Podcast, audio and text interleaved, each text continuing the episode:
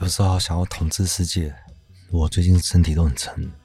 有一天我整晚没睡，我没睡是因为我我看书看得很晚，要睡的时候我还很亢奋。那结果一小时一小时过了，天亮了，鸟还叫，然后手机闹钟一响，到真的要出门的时候我就开始想睡。然后我就在想说要不要请假，然后想一想说要不要离职。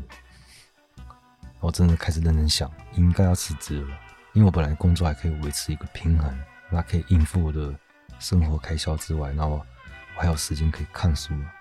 但因为我现在看书的时间需求变多了，工作反而就开始影响我看书了。然后又觉得我在上班的时候会感觉到一股没意义，真的很难受。我是说对我没意义，不是我的工作没意义。它当然对很多人来说很有意义。我只是我觉得我可以做更多事。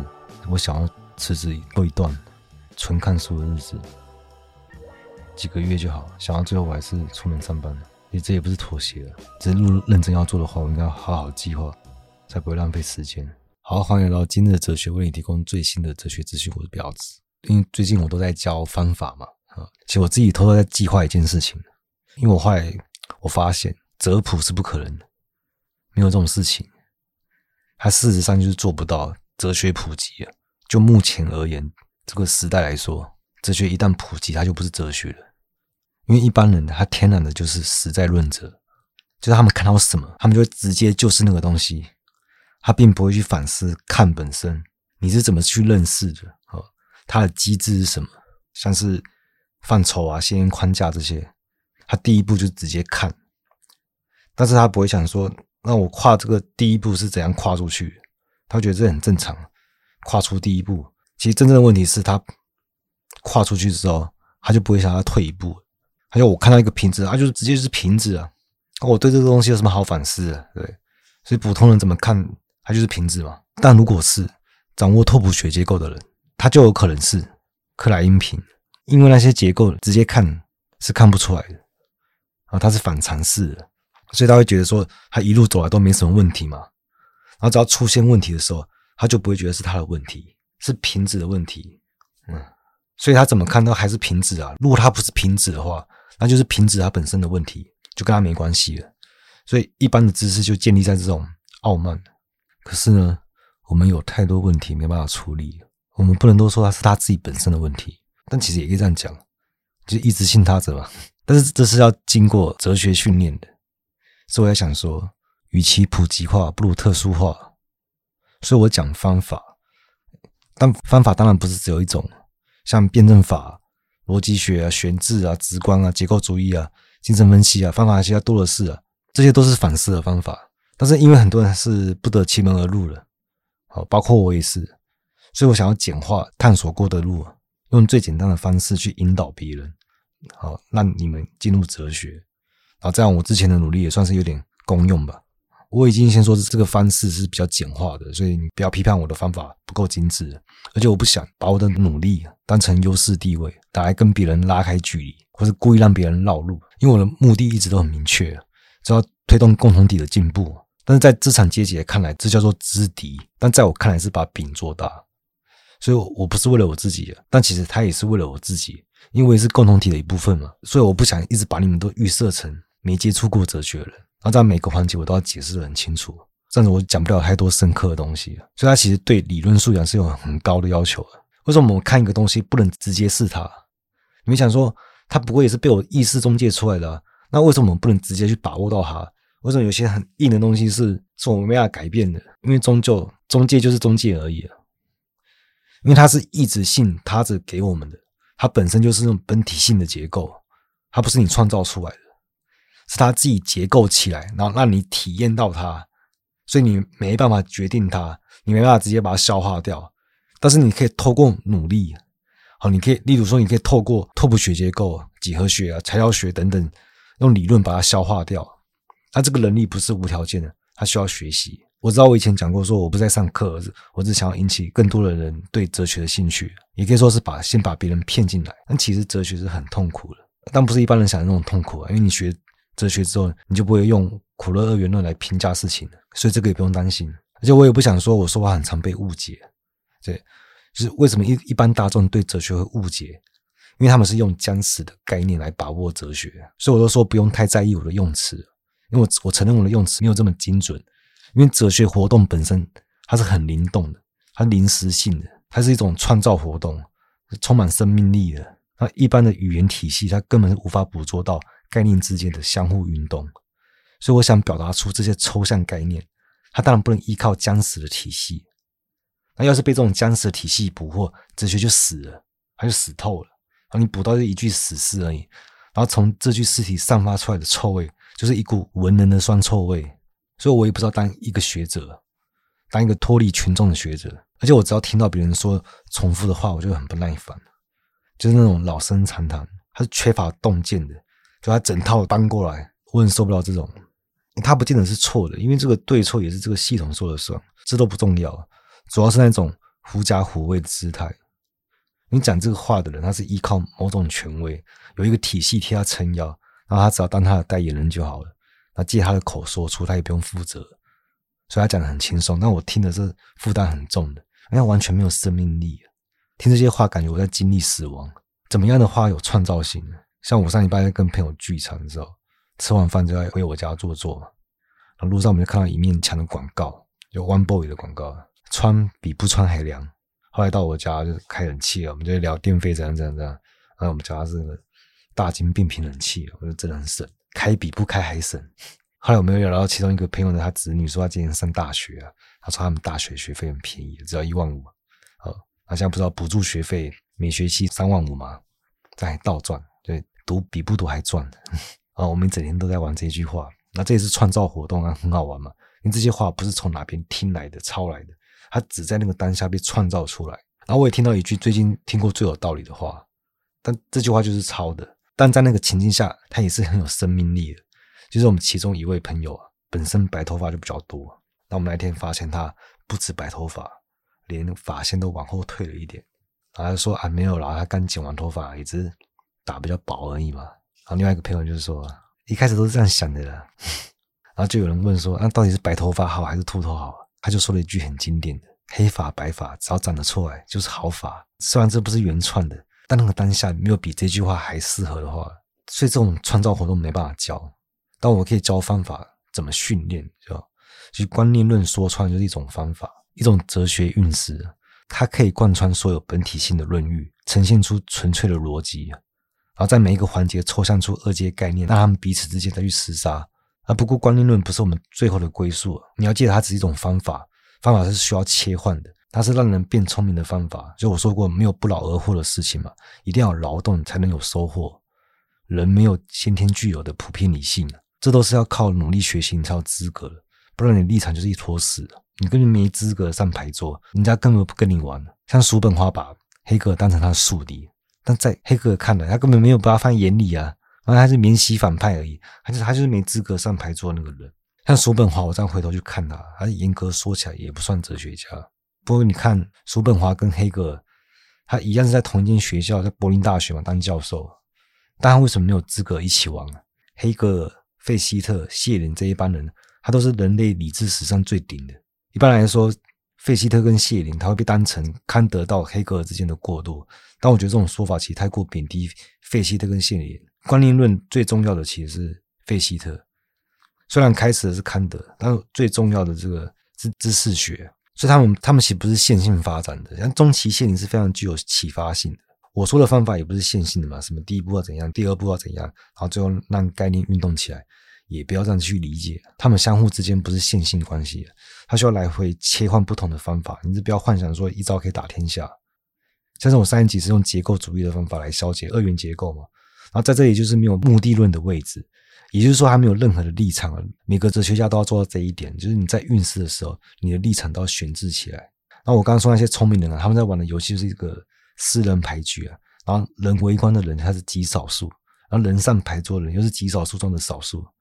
所以一般人是无法去评价他们的，因为评价系统本身也会失效。好，就算他们在同一间大学教书，他也无法掩盖黑格尔跟叔本华的差距啊。像现在有人得诺贝尔就会吹上天嘛？那你你想罗素他也得过诺贝尔奖，但罗素也是没资格上牌做人。他们是超越这个评价系统，你自己要有能力去分辨他们的差距，那不是依靠外在的评价系统。像一个人读什么名校啊，什么学历都不重要，你要自己有能力去分辨这个人不是依靠这些抽离的符号。不过其实这也不是一般人不能分辨而已啊，其实他是没有去分辨这件事情。像是那个顶尖聪明的人啊，像尼采啊，早期尼采啊，早期维特根斯坦啊，他们都受过叔本华的影响嘛，对吧？啊，维特根斯坦还是罗素的学生，是。其实你看这些天才都会犯错，那更何况一般人，就像我一样，我也要不断的去反思我过去的无知。就我，我不想要小孩气，有一大部分是我不想要面对那个无知，但是不是他的错。然后我看叔本华的书啊，其实在市面上算出的也蛮多的吧。我就想到他的思想，他的思想已经很肤浅，却又蛮受欢迎的，这代表什么？叔本华至少是不少人叫得出名字的，对。当你会发现这些人想要把它当成文化符号来装点自己的时候，其实我我想说就是不要脱离劳动生产。如果你要有文化的话，你就要付出劳动。好，可是大众其实做不太到这一点，就是要需要放弃你已经拥有的思想体系。其实这就很像你要放弃你的母语一样，然后到完全陌生的国家，从头学一种完全不同语系的语言。其实这会让人很没有安全感，没有归属感，没有话语权。其实最重要的是没有优势地位，所以他们不愿意放弃啊。那这样子就变成说，他会强行用既有的框架来解读哲学，然后就会导出庸俗的哲学。其实这东西也不叫哲学，一般人都会说什么读哲学没有用啊，它没有用，其实就是没办法赚钱了。但是你要先想，就是定义这个有效性的框架，它本身有被反思过吗？像我，我为什么要去评价这些评价系统？因为我不想要听别人说教，这样子马上就变成好像是我在说教。不过，其实我自认为我是有一些资格来说教的，然后我也知道这听起来有点狂妄。可是你要超越所有评价系统，你真的就谦虚不起来，就必须原谅我这一点，因为这个资格是我自己给自己的，我是非常自豪的，因为我付出了嘛，我真的去做这些劳动，我自己去建构我自己的立足点，所以我有这个权利。然后这个权利呢，它不是与生俱来的，必须自己争取来的。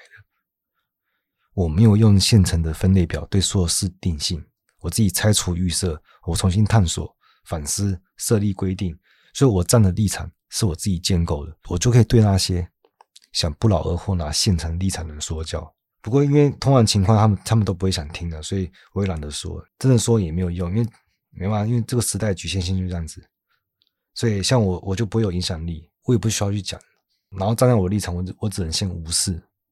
就像黑哥无视叔本华一样嘛。那如果你有什么意见的话，我就当你狗吠火车。那另外一方面，我觉得你讲的你也听不懂，我也懒得讲。所以基于这一点，其实我承认我也会瞧不起别人。可是我不是瞧不起具体的人，我现在是很诚实的跟大家说，因为我瞧不起的是想要无条件获得立场这种行为，然后还有生产这种行为的机制，就让人以为说每个人与生俱来，他都可以捍卫自己的立场，这是人权，但这不是人权。这是意识形态让人变蠢，还会让人失去反抗性，然后还让人沾沾自喜，他觉得这是免费的，他拿到赚到？但从来就没有什么是天经地义的事情，所有的立场都要经过激烈的博弈，他是要牺牲、要付出代价去争取的。像我也我也是牺牲了很多啊，当一个异类不累吗？你想，大部分人关心的事我不关心，我关心的事大部分也不关心，说真的也是很孤独啊。我又不能违背我的立场去应和别人。啊，又不能太激进去吓跑别人，怎么做都觉得这也太难了。你动不动你知道随便讲两句，你就可以穿透别人的信仰。这样的话，我那我话都不知道要怎么说了，因为我真的是很认真在想这个事情，要怎么把话说出去，同时又不会伤害到别人。因为我的目的又不是要粉碎别人，我也是想让别人开心啊。然后我不希望他信仰的东西，不管是什么爱情啊、亲情、宗教都好，这么的脆弱。因为这么脆弱的话，不就代表没有被反思过吗？那这样的话，那这几年你在信几点？我怕的是说，这个根本不是重点，重点是我不小心就戳穿了他，根本没在思考，到最后，最后也是妥协了，因为想想就算了，因为这不是我的战场。讲到最后，你都会忘了到底在讨论什么，后来就变成是口舌之争而已，就变成说这个立场守下来也没什么意义。这些事情对我来说都很难，不过就是因为很难，所以才要去做，就是因为没人做，你才更要去做嘛。然后我也不想要故意谦虚，故意谦虚其实就等于是不战而胜，你就直接承认自己的不足嘛，说你是尊敬对方，可是这样子太虚伪了。如果对方如果对方没有为他的信念付出过，你就尊敬他，这样说穿就只是不敢碰撞而已。然后再把谦虚包装成美德，如果对方是有反思过的，然后他本身也很硬的立场，那就应该要来碰撞一下，因为你这样碰撞，它其实是很多好处的。第一个，你像是你可以清楚意识到自己的不足啊。哦，我先说，我不认为说有需要要求每个人都读哲学，因为这本来就极少数的私人事务嘛。那我我在这方面学习，我有我的立场、我的使命、我的伦理热忱，然后别人一样也可以在其他方面学习啊，一样有他的立场。那虽然不同于我的立场，但是我们是值得碰撞的，因为因为我相信你有你很重视的价值，像是我跟菲利普是很好的朋友嘛，但是我们在很多地方都是完全不同的立场。然后我们最近聊天的时候，我自己观察到的。就是我们每个月都有家庭日啊，不然其实我们平常不太有时间聊天啊，因为作息时间就是错开的嘛。其实家庭日就是去 Costco 采买。那其实我一开始是在想说，直接线上买一买寄过来就好了，对不对？因为我们没有车嘛，其实也有点麻烦。然后我又一直觉得时间不够用，那假日好不容易我有完整的时间，然后我想要去看书，但是现在买一买就好了。但他说他不想，他情感上不想，因为对他来说时间很珍贵，对。但是他想拿来跟我相处啊，他都这样讲的话，我怎么拒绝嘛？我承认这件事情我犯错了，我没有想得很清楚。因为你看，我看书是为了学习，那我最近觉得自己像海绵一样的，想要一直吸收，但是我太沉浸在这个状态了。后来还有在想说，要不要闭关读书，就避开一些没有必要的社交。但这一件事，家庭日它不是不必要，它它是非常有必要的。对，因为有有些聚会是蛮浪费时间，我知道。但跟菲利普聊天其实是很棒的事情。这也是学习啊！我不是在他身上学，我是在我们聊天上面学。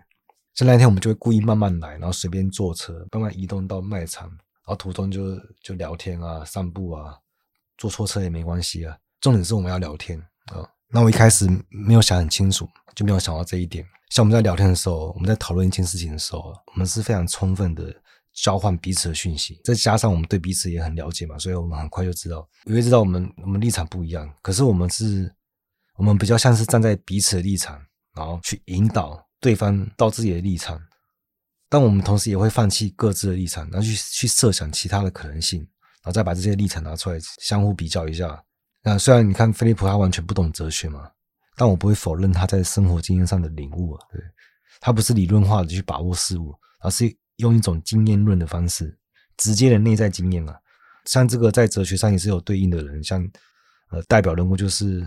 雅各比啊，神智学，他是直接诉诸情感的。那他的方法也蛮特别的，他不是去攻击理理论知识，而是反过来完全跪舔，他承认他很强大，但无法超越他，所以他不是用另外一种知识去抗衡，而是用纯粹的无知姿态。他知道他们讲上帝解释的非常好，但是他不管我，他就是想一个人格化的上帝，他不想要一个只是存在他思维之中的本质，他就不喜欢这个东西，他不想要他，他他不想同意。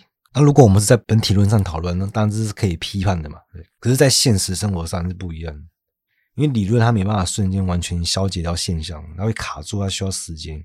所以他的情感、他的意愿，我一样会尊重，因为他一样是认真生活，有他的体验，有他的感悟嘛。所以他跟我的体验、跟我的感悟不一样，但重点是他是活生生的一个人。然后在这个层面上，我们我们就可以面对面，因为他他也是有付出的，然后他就是一个值得尊敬的对手，所以是不需要每个人都读哲学才来碰撞。因为有些人读哲学，他他就会有个问题，就是就是他觉得自己比较高明，不愿意承认自己无知。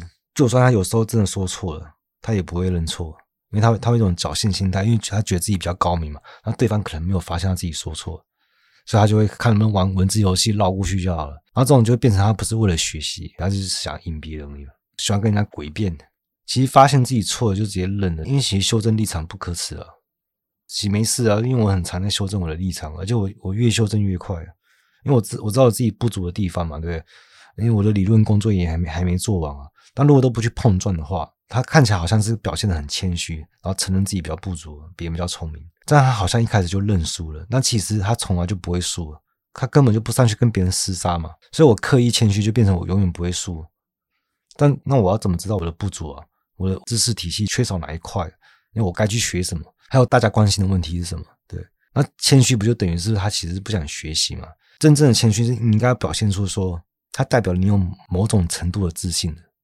一方面就是他可以大方承认自己的错误嘛，因为他他知道他这本来就没什么大不了的，因为顶多就是我可能演绎的不够精致啊，然后我忽略掉某个环节而已啊。但是如果有人他本来知识就很匮乏，你说两句他就他是错的，天就塌下来了。因为这两句话就否定他一半的知识，他就崩溃了。他怎么可能谦虚？所以他他变得很自负。所以自负反而是因为他没自信，对自己没自信了。因为他他其实不相信自己是正确的，他是想要透过战胜别人来证明自己是对的。所以他不管在说什么时候，他都征询别人的意见，他就很重视别人同不同意。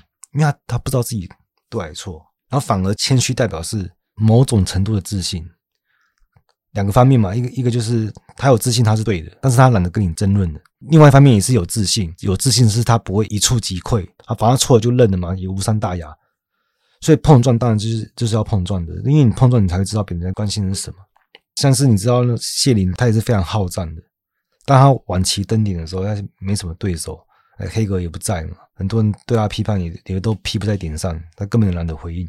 那个时期产量就非常低啊。最后，他那个世界时代都没写完，他拖很久，而且 世界时代很早就开始要计划，然后这个期间黑哥一直狂出经典，然后谢林本来说要写写成三部曲，过去、现在、未来，到到最后他只写了一部过去，然后还一直在修修改改。我记得他好像是那个那个手稿也是后来被翻出来才出版的，而且他出版的时候他也是经历很多波折啊，本来已经好了要出版，但是突然谢林又又喊停，然后拿回去改。然后改好了要出版，然后又喊停，来来回回好几次，过了好几年嘛，然后渐渐大家也也对也对谢林失去兴趣。他们到最后只知道谢林好像在下一盘好大的棋，但到谢林死了，那个书都还没出版，他也没看到。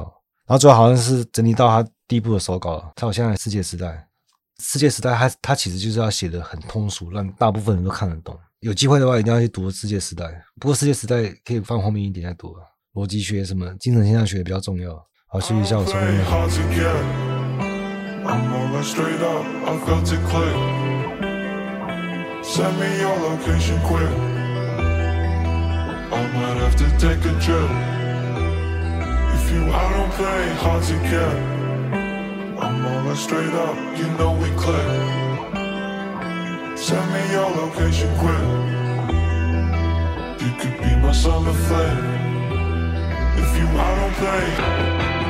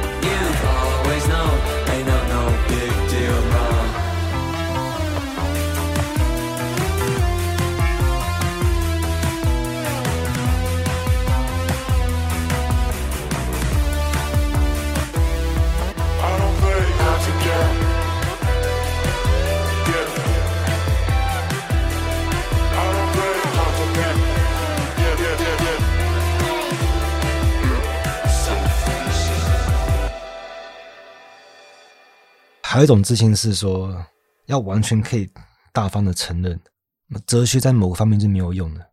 其实这个多的是，好不好？难道你开车做菜都是要靠理论的吗？对不对？虽然我是很自豪，然后我还做成节目，然后整天说教，但是我也愿意承认，就是他有时候就是没用。然后我还是要去跟别人学习，因为成长曲线也不是线性发展。你每一次摸索到新的方法，你就是要拆掉重建，然后回去把书重新翻一遍啊，一样的内容你要重新解读一次。然后这个想法其实从一开始到现在，你会发现完全不一样。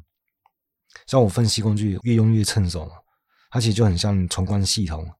你一开始会很懒得重灌，因为或者你会怕重灌呃之前的设定会跑掉啊，你就麻烦了。但是你重灌习惯后，你你会随时就准备好你要重灌，你也会很期待可以重灌。但是因为大部分人他只要更新了，他就不会想要回到旧版本。然后，尤其你们又是来听哲学节目嘛，那我也可以预测你们都是有自信追求的。但是自信越高，其实也是有缺点的。你会发现，你相相对的，你的权力欲好像也会跟着越高。嗯，你总是会觉得自己懂得更多嘛，然后想要想要更多话语权，可以带领世界引导到另外一个方向。嗯，所以就会显得权力欲好像也变重了。不过自信享乐确实是可以降低物欲享乐的，你不会单纯享乐，因为那个已经很难满足你了。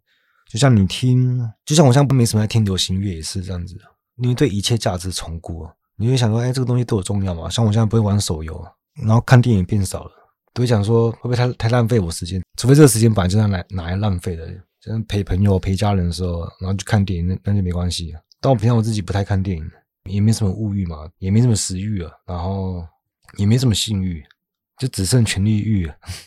我都会想说，做这件事的意义是什么？如果它的价值是被动接受的话，我像我在想说，如果别人说的好就是好，那如果大家都是这样想的话，其实你的日子就会变得很轻松。但是如果你有能力可以对事物引导到不同的方向，你就很难回去过轻松日子，你就会感觉到曾经沧海难为水啊！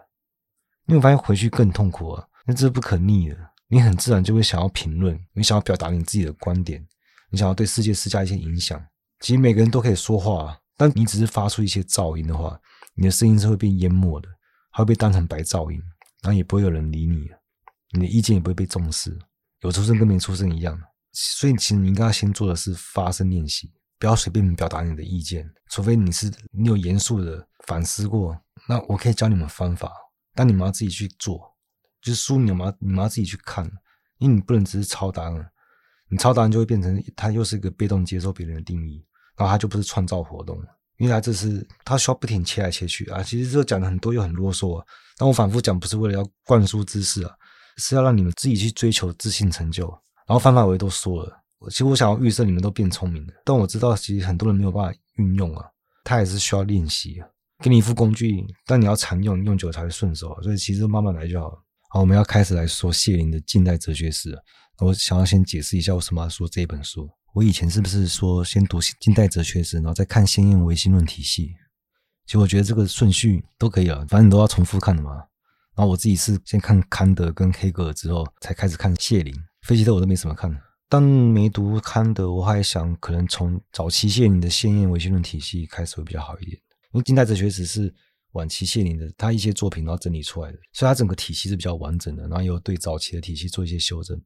那如如果你觉得读起来没难度的话，你也可以先看，你可以直接把握到那个德国观念论的关键。因为我我不止一次表达过，我非常喜欢谢林嘛，相较于黑格尔来说，他非常有魅力，他更有人性。因为谢林就很像一个传奇学长嘛，他把他笔记借你抄了，他说的重点都很清楚，你也可以看到他是怎么运势的。非常具有启发性。为什么我会这么喜欢他？也是因为这个阶段我想要带来的就是启发性。那你我也还在学习啊。虽然我有很多事想做，但是因为我没有这个能力，没有没有影响力嘛，没办法真正的去改变社会，去帮助别人。如果要说下大棋，其实我心中有一盘很大棋啊。但在这个阶段，我能做最多的事就是养活我自己，然后让我的生活可以复制，然后可以推广出去，指导别人的生活啊，一边启发别人，一边做理论工作。那我觉得谢林就是最好的教材啊，因为。有很多时候，我在他的文字会感受到，我们的处境非常相似。但是这样讲好像把我自己抬得很高，就我不是这个意思啊。也因为也可能是我我一厢情愿跟他心心相印啊。但他同时其实也像一个你不得不分手的完美情人啊。你你总有一天会跟他告别的。其实说起来有点感伤啊。但是你要想，都过两百年，那超越谢林是必要的吧？你一定要走黑格马克思这条路啊。你知道后面的精神分析。结构主义，我把谢林复兴当成我这个阶段的使命，因为我不可能一步解放全人类嘛，而且这也不是一个人能做到的，啊，这也不是这个时代能做到的。其实我知道为什么我是异类，因为其实我的同伴不在这个时代，他在未来。哎，过去也有啊，其实现在也有，但都是极少数啊。但往这个未来推进是这个时代的使命，因为我们知道最大问题是什么？我们现在最大问题就是资本主义，那我们现在就是要解决这个问题。然后解决资本主义是历史必然要发生的事情，问题只是在于什么时候而已。所以，我们现在这个时代，人类就是要往那个方向推进。在我有生之年，我我不认为我可以看到资本主义结束，但是可以看到它阶段性任务完成了。例如说，可能出现国际主义，可能出现第五国际。诶，第五那个，如果现在算的话，应该要出现第六国际。所以，这就是我们这个时代的使命。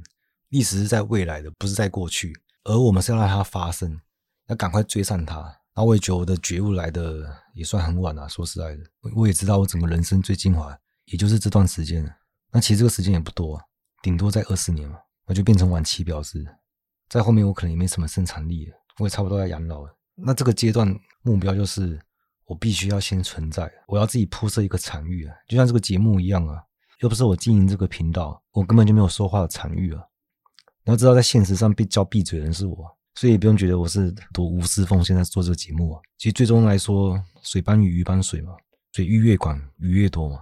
然后谢林可以帮助我加速这个过程，因为他优点就是，人狠话不多。我今天先说一个导论，然后当做当做重启德国观念论的序章，帮助大家平滑的进入观念论。近代哲学史，它主要就是回顾各个体系发展过程，说白了就是各种尝试的失败过程。我以前也从笛卡尔开始讲过嘛，然后今天重启也可以说是之前的失败。我现在要用另外一个方式切入观念论运动。今天讲观念论最主要、最重要、最重要的第一个问题是什么？因为顾名思义，最重要就是这个观念嘛。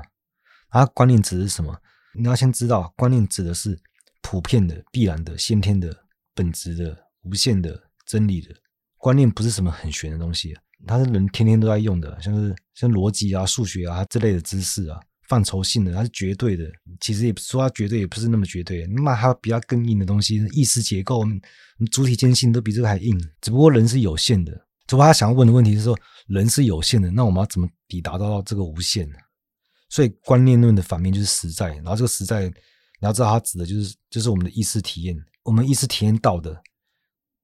因为相比之下，你看观念这么，那它真理耶。然后我我我这么卑微，我是有限的。那我何德何能，我可以体验到这些观念？所以观念论要做的事情就是说，这个东西不是免费的，它是需要透过反思、哲学，透过你的努力付出，你才可以得到的。好，那我们今天就先聊到这了，拜。